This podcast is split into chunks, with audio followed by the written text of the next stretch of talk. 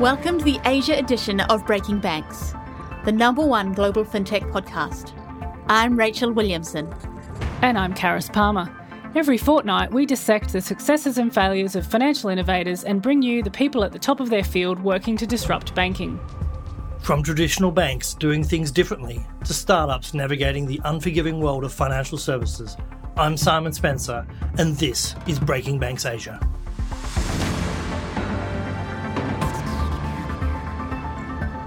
Welcome to a special on the road episode of Breaking Banks Asia.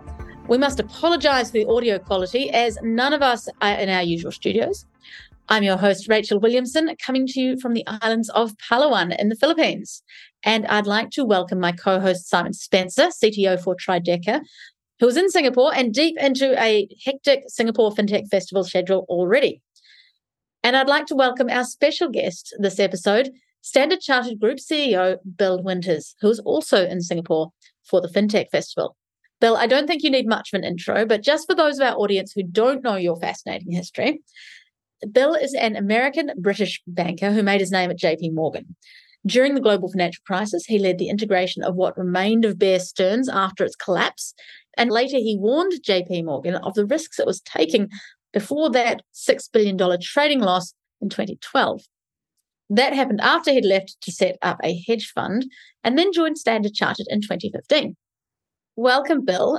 Evidence would suggest that any apocalyptic disruption of banking has been overhyped.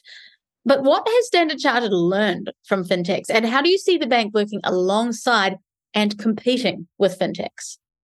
Yeah, look, I, I love fintechs. Uh, I'm at the FinTech Festival in Singapore this week. I was at the FinTech Festival in, in Hong Kong last week. Uh, we have investments in 40 fintechs. We have partnerships with probably 300 fintechs. And why? Well, because in many cases, this is a group of people with a good idea, uh, with good technical skills, who built a, a usable bit of uh, functionality. And for the most part, their customers are existing financial services players. They're not trying to usurp the role of uh, banks or asset managers or, or insurance companies that they're they're providing a service into uh, and that's that's highly valued.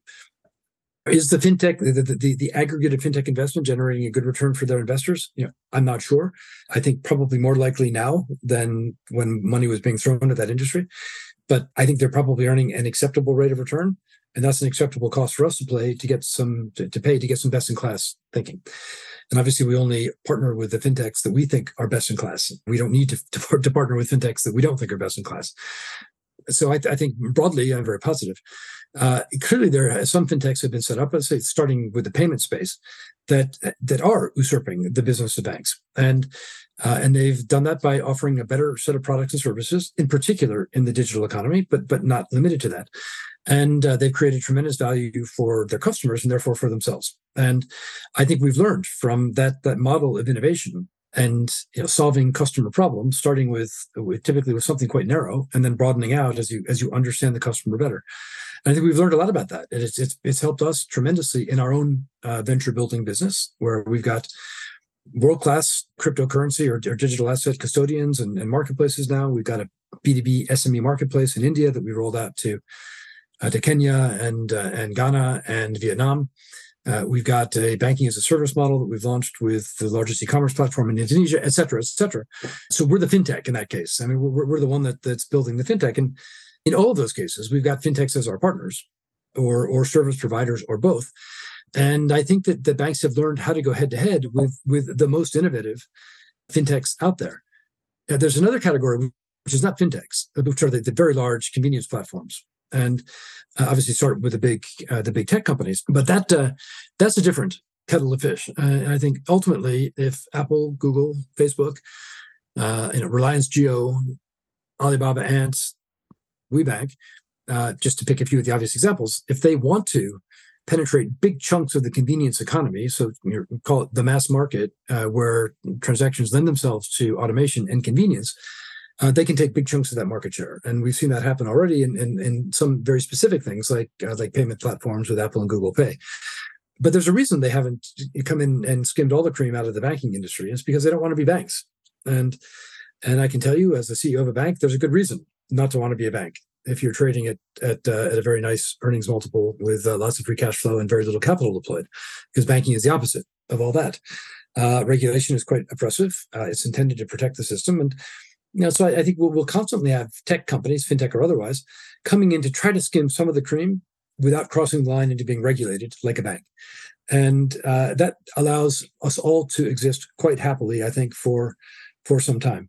But if banks don't innovate at roughly the same pace as the fintech community is innovating, either by usurpation, i.e., you know, taking their services in, or through our native innovation, then of course we'll lose. And some banks will lose. But other banks, and I'm counting Standard Chartered as one of them, uh, will not only hold its own, but actually thrive in that ecosystem. You say that fintechs don't want to become banks, and yet uh, Indonesia is one country where fintechs are buying banks. Philippines is similar, from my understanding. So there is a sense that fintechs do want to become banks, or they feel like they need to become banks in order to make more money than just being a middleman. So, how does that fit into that idea that the fintechs are there to skim off the cream, um, the banks are there to do the heavy lifting? Yeah. Uh, so there are some some fintechs, and, and, and you have people at Grab and Sea in mind, I'm sure, uh, who have actually bought banks in Indonesia. Once they are banks, and and, and you know, Grab and Singtel have uh, have set up a digital bank in Singapore. We have the leading digital bank in Singapore by a lot, and with you know outstanding customer satisfaction scores, and in fact, it's the fastest growing digital bank in the world. It's happening in, in a relatively small market, but we, we've got 12% of the bankable population have opened accounts with us in less than one year, which is unprecedented. Why? Because it's an excellent technical app with an excellent partner. Our partner is the FairPrice Group, which is the largest grocery store chain in in Singapore, and you know, they were not going to build their own bank. They could have. They could have applied for a digital bank license all by themselves, but they didn't want to do that. They wanted to partner with who they consider to be a best in class technical partner. Others uh, who are fintechs have, or or tech companies, convenience platforms, have decided to buy a bank, and once they own the bank, their whole company is a bank and they'll be treated like a bank. And I say to them, good luck. You know, good luck. I hope you enjoy it. It's different than being a tech company. Bill, thank you for that. Many organizations have created labs and incubators and hubs to, prom- to promote innovation. But as, as someone who's run a few of these ministries of shiny things, how do you get beyond that sort of innovation theatre and how do you drive that cultural change and how do you uh, instill a culture of innovation in an organization that prides itself on being conservative? Well, I, I don't know that we have a secret sauce. The, the, the proof of the pudding will be in the eating, but but so far the the morsels that have come out have been pretty attractive. So probably seventy percent of the innovation capital that we deployed is not in our ventures lab. It's in it's in the main businesses. So innovative partnerships in in trade finance or you know, this this banking as a service model in Indonesia, which did have the technology built in our ventures lab, but but all of the application is actually in our retail business. The digital banks were were created, so Mox and Hong Kong Trust in Singapore were created under the leadership of our of our retail bank management, but with of course with guidance and advice from the venture arm as well. So the, the bulk of the, the innovation capital is, is happening in, in intimate integration with with our business. Within our ventures lab, we've we've got uh, SC Ventures, we've got a few underlying approaches. One is we will invest in many things. Uh, we've invested in in dozens of uh, in small scales, but dozens of internal ventures that we think have a some prospect of, of changing a fundamental nature of banking. So things that wouldn't be done inside the main business. Uh, we pretty aggressively call those things as we so we, we've had 2700 or something like that submissions into our entrepreneur program. These are employees that have it's a competition. Uh, they they pitch for sponsorship and funding and we winnow it down winnow it down winnow it down winnow it down. We've had a few great successes. This CardsPal that i mentioned earlier was came out of our innovation uh, our, our entrepreneur program. And then we'll, we'll, we'll ramp up our investment in those things. We've got other ventures that, that we've intended to be substantial from the outset. The the the couple of ventures that we built in in digital assets, Zodia Custody and Zodia Markets, uh, this B two B uh, platform called Solv that, that we set up, the the banking as a service that Indonesia, Malaysia, and then uh, we'll roll out to other markets. You know, Autumn, which is a wealth management platform. These things we've invested in substantially from the outset, with with a recognition that most will have some sort of a course correct over time, and then we'll we'll judge as these things develop are these likely to be exploiting adjacencies to our core business model? or are they are they likely uh, to not develop adjacencies to our core business model? If they're developing adjacencies, we're going to try to bring it closer to home and and really exploit the linkages to the core business model. And if they're veering away, which is okay, it's absolutely okay, then we're likely to sell it or or merge into something that, that brings it back closer to home. Uh, and we're just at the phase now where you know some of our, our key ventures we, we sold minority stakes in a few of our bigger ventures, which would suggest that they've been quite successful investments. Uh, we've closed some ventures that we said that there there's not an external uh, opportunity and there's no obvious adjacency to exploit. Uh, so those are the write-offs. Not many, but we've had some, and uh, and we'll continue with with that, and we'll try to get the balance right between you know fostering innovation at at the grassroots. Uh, bringing home things that need to be brought home without ever giving the impression that if it doesn't get brought home, it's not valuable. And then we've got a, a third arm, which is which is investing in fintechs. And we've only invested in fintechs with whom we have substantial business dealings already. So they're a service provider to us, or we're partnered with them uh, in some venture, uh, which gives us a real insight into why we think this is a valuable investment. And our track record is very good with those investments. We've had very few monetizations out of that because it's a relatively young portfolio. But the uh, the indications are that, that we will generate good returns on those investments open question how scalable it is, given we're only investing in things that we know very well. But we've had plenty of opportunity to deploy quite significant capital for us into these into these ventures with small tickets, you know, five or ten percent, five or ten million dollars, uh, you know, thirty or forty companies in the portfolio. You know, it, it adds up to something meaningful. Bill, thank you for that. Do you see a world or do you see some convergence happening between these different technologies that people are, are, talking about? So you've got large language models and AI, you've got blockchain, and you've got smart contracts. Are you seeing some of these technologies actually starting to converge and becoming common, used to build innovative financial services solutions? Yeah, I, I, wouldn't say I see them converging, but I see the the uh, many use cases that are cutting across those those three particular vectors that you talked about.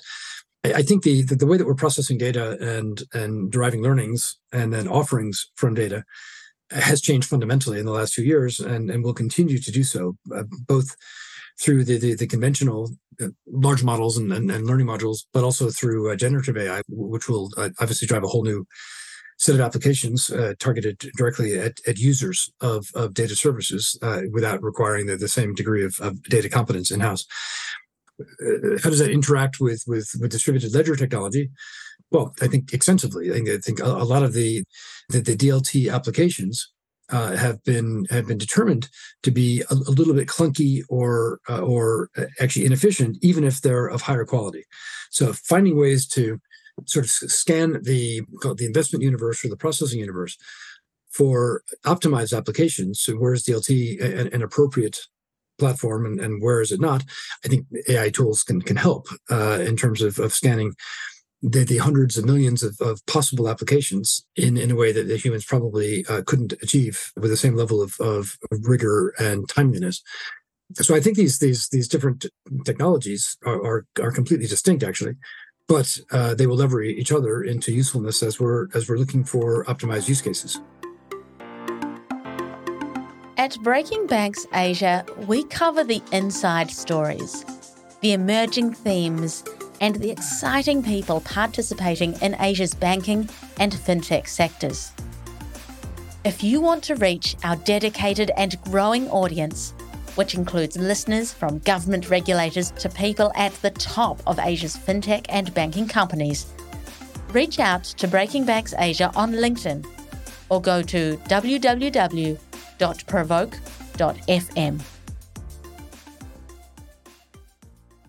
I'm your host, Rachel Williamson, and on Breaking Banks Asia, you're here with my co host, Simon Spencer, and we're talking to Standard Chartered Group CEO, Bill Winters. Simon, I'll throw to you. Thank you. Are you seeing a, a point that is becoming where these technologies are, are, going to become very, very relevant? So the provenance, the, the capabilities of blockchain, the ability for you using it for, for money laundering and surveillance and traceability and those sorts of things. Do you see that maturing over the next sort of two, three years a little bit more clearly than it perhaps did over the last two or three years, where there was a fair fair bit of confusion? I think so. I think so. But you know, I, I think in, in some ways, uh, the, the the rapid uh, ascent, if we can call it that, of cryptocurrencies. Yep. Uh, it, it, was uh, a blessing because it, it, brought attention to some of the underlying technology for some of the use cases that, that I mentioned earlier around mm-hmm. around convenience, cost, fraud prevention, etc obviously the cryptocurrencies took on a life of, them, of, their own and became vehicles for speculation and uh, and criminal activity and, and other things wasn't the primary motivation or wasn't even the primary use case but but it was there. And we have uh, obviously had tremendous speculative hype and then a, a wonderful speculative collapse along with some of the key players in the industry. It takes the attention away from the underlying technology which is related to the use cases that, that we talked about a bit earlier. So i would hope that in the next couple of years uh, that you know number one the the real world applications and and usefulness of cryptocurrencies would become more clear and that the technology on which cryptocurrency and cryptocurrency trading has been developed uh, would be applied to you know, the, the, the broader elements of both the the, the DeFi world, uh, but also uh, the real world. I don't want to suggest the DeFi world isn't real, but it's it's uh, it's real in a different way but in, addition to the, to the, world where we can migrate the, the, the trading and settlement of physical assets into digital form and and having digital currencies as an integral part of that ecosystem is it's necessary for the efficient settlement of real world or, real asset tokenized transactions. So I, I think we've got a, you know, a really interesting opportunity in the next couple of years to leave some of the hype behind and focus on, on the value of the underlying technology that's been built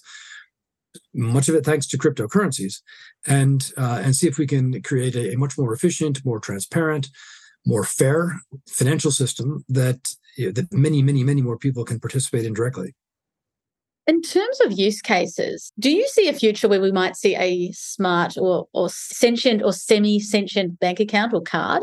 One that's able to mentor, engage, coach customers one on one and help them do things like pay your mortgage off faster, say for absolutely, absolutely. And I, I, think we we've had sort of early stage uh, experiments with some of that space already. Obviously, there there are lots of robo advisors out there, and you know they, they tend to be standalone applications that that a consumer or saver can plug into, get some advice, and then decide what they want to do about it. And many of those are linked through to execution engines. Uh, so once you've taken the advice and incorporated your your own view, uh, you can execute against that. Uh, that's fine.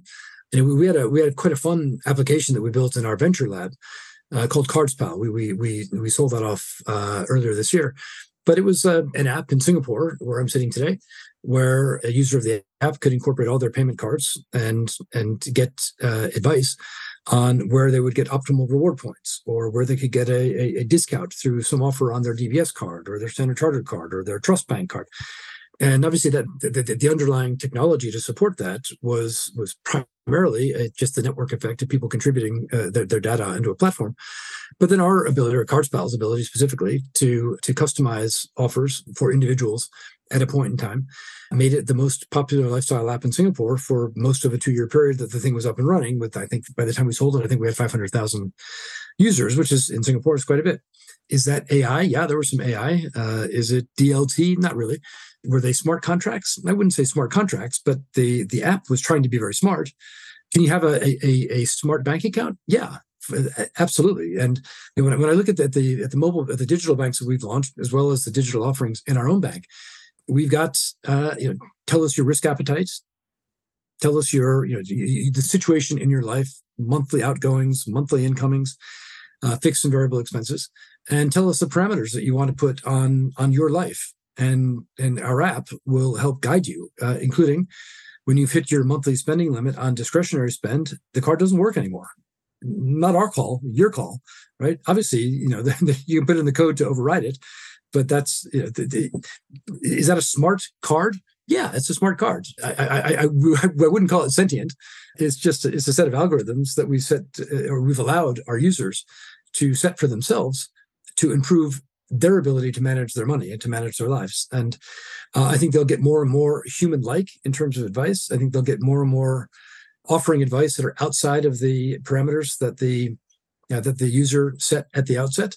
So anticipating some of the questions that we might have asked had we known.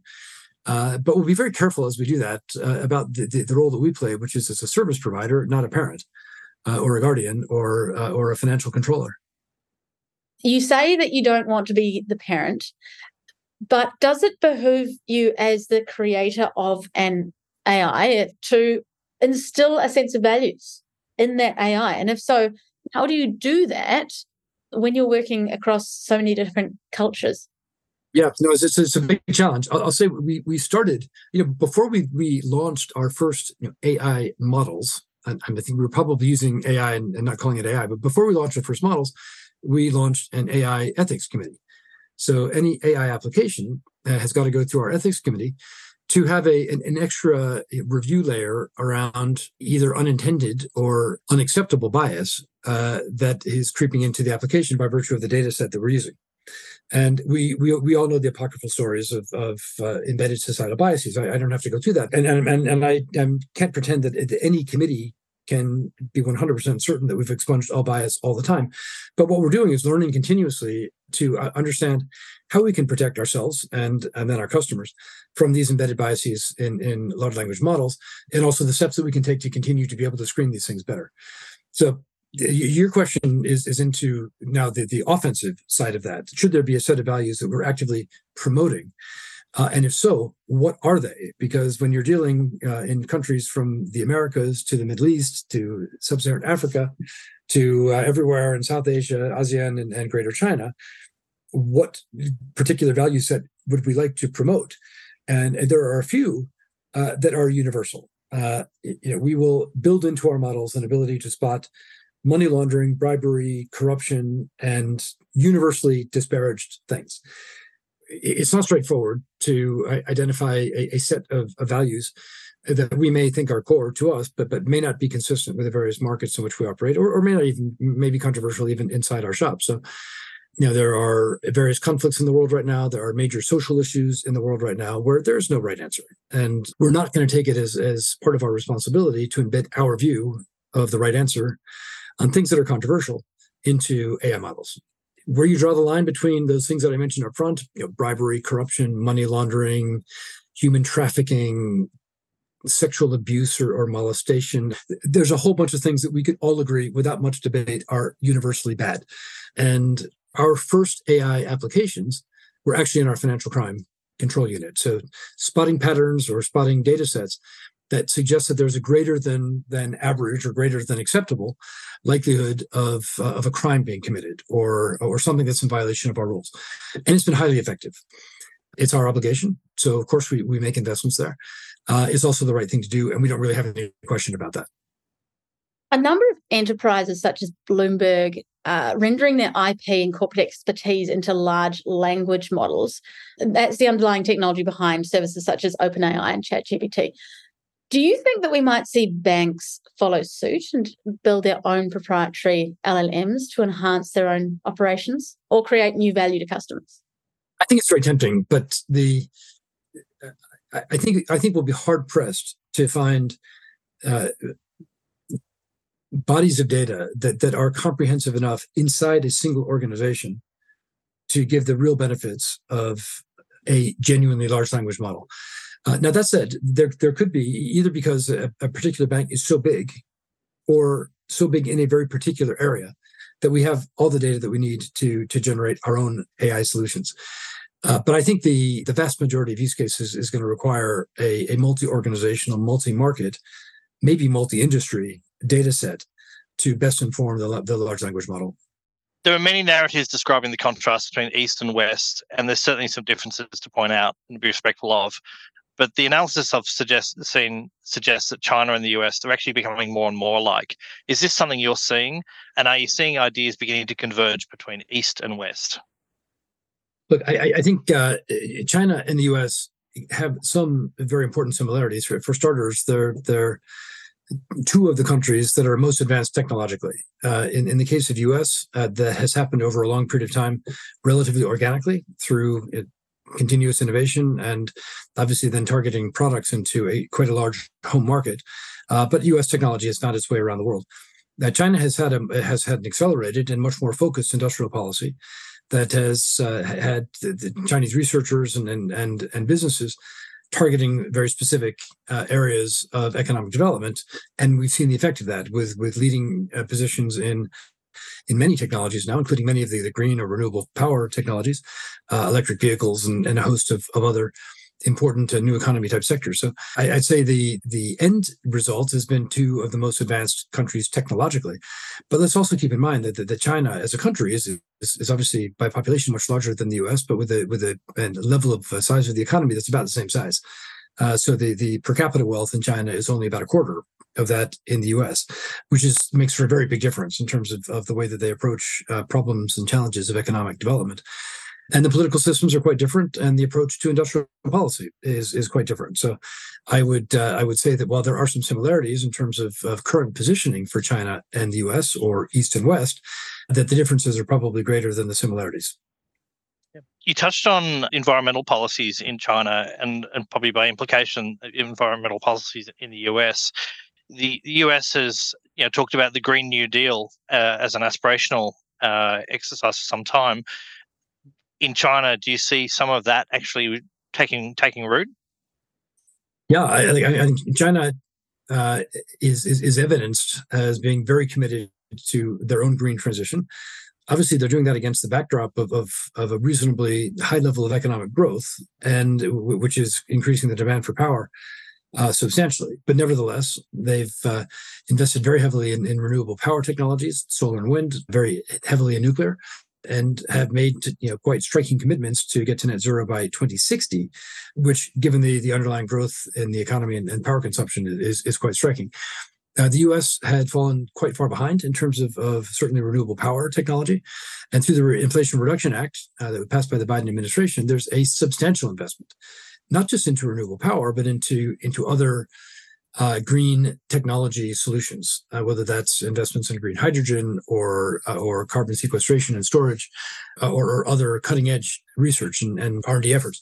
So the U.S. is determined to catch up. Obviously, a very large uh, home market, and U.S. technology has done quite well internationally once once developed. So. Uh, I suspect in the medium term, China and the U.S. will be giving each other a run for their money uh, as, as someone who's who's acutely focused on the the contributions we can all make to uh, arresting the increase in temperatures above 1.5 degrees, I'm delighted with that competition. I'd like to move on to um, another area where China and America will probably at some stage be in competition, and that is uh, China's CBDC. In October, China settled $90 million shipment of crude with ECNY, the, the digital renminbi. What do you think this means for banks like yours, which are pushing hard to establish digital rails for digital currencies in Asia? Where is the opportunity and where is the um, innovation that you guys are tapping into? Yeah, it's, it's a big question. We, we've all seen lots of, of hype and, and lots of real activity in, in terms of you know R and D activity and some some pilots like the ECNY around digital currencies or uh, stable coins, central bank digital currencies and sometimes it feels to me look of a in, in search for a use case. Uh, but i think there are some some quite reasonable use cases. And at the end of the day uh, digital currencies properly deployed and and incorporated within the, an appropriate ecosystem should be able to reduce fraud. Should be able to reduce the cost of settlement and and and the risk of settlement should allow for greater convenience for uh, for consumers, especially consumers who are interacting in the digital economy. And there will be many other other use cases that, that that people will develop through time. I think there are some some other use cases that are I would say yes, less universally embraced. You know, one is to to increase the ease with which surveillance can be undertaken, and in, in, in terms of, of you know financial crime compliance, so avoiding or spotting money laundering or, or sanctions compliance or things like that, the transparency that can be achieved with, with a, a properly deployed a digital currency of one description or other uh, could help with uh, with surveillance. And obviously, surveillance is a double edged sword, which can also be used to to infringe on what what some would consider to be uh, basic civil rights. And uh, I think it's also properly executed and and with with use cases that are that are fully embraced uh, of course, it would have the effect of, of making more popular currencies other than the US dollar, uh, perhaps at the expense of the US dollar. So the example you cite of, of, a, of a cargo of, crude oil being paid for with ECNY, I don't know what the use case was or, or what the what the hoped for benefit was in that case. Uh, it, it, may have been because it was easier or simpler. Uh, it may have been just for the novelty value. uh, or it may have been because I think many buyers and sellers of goods, particularly in and around China, would like there to be an alternative to the US dollar for the settlement of basic trade transactions. And politicians, diplomats, uh, citizens of the planet will have different views on whether that's a good thing or a bad thing, but nobody can can uh, underestimate the, the the incentive for countries that have found themselves on the wrong side of the United States to find alternatives to the U.S. dollar. And know, what's it mean for banks? Well, I mean, we are dealing in lots of different currencies today, and, and perhaps some of those currencies will be digital in the future.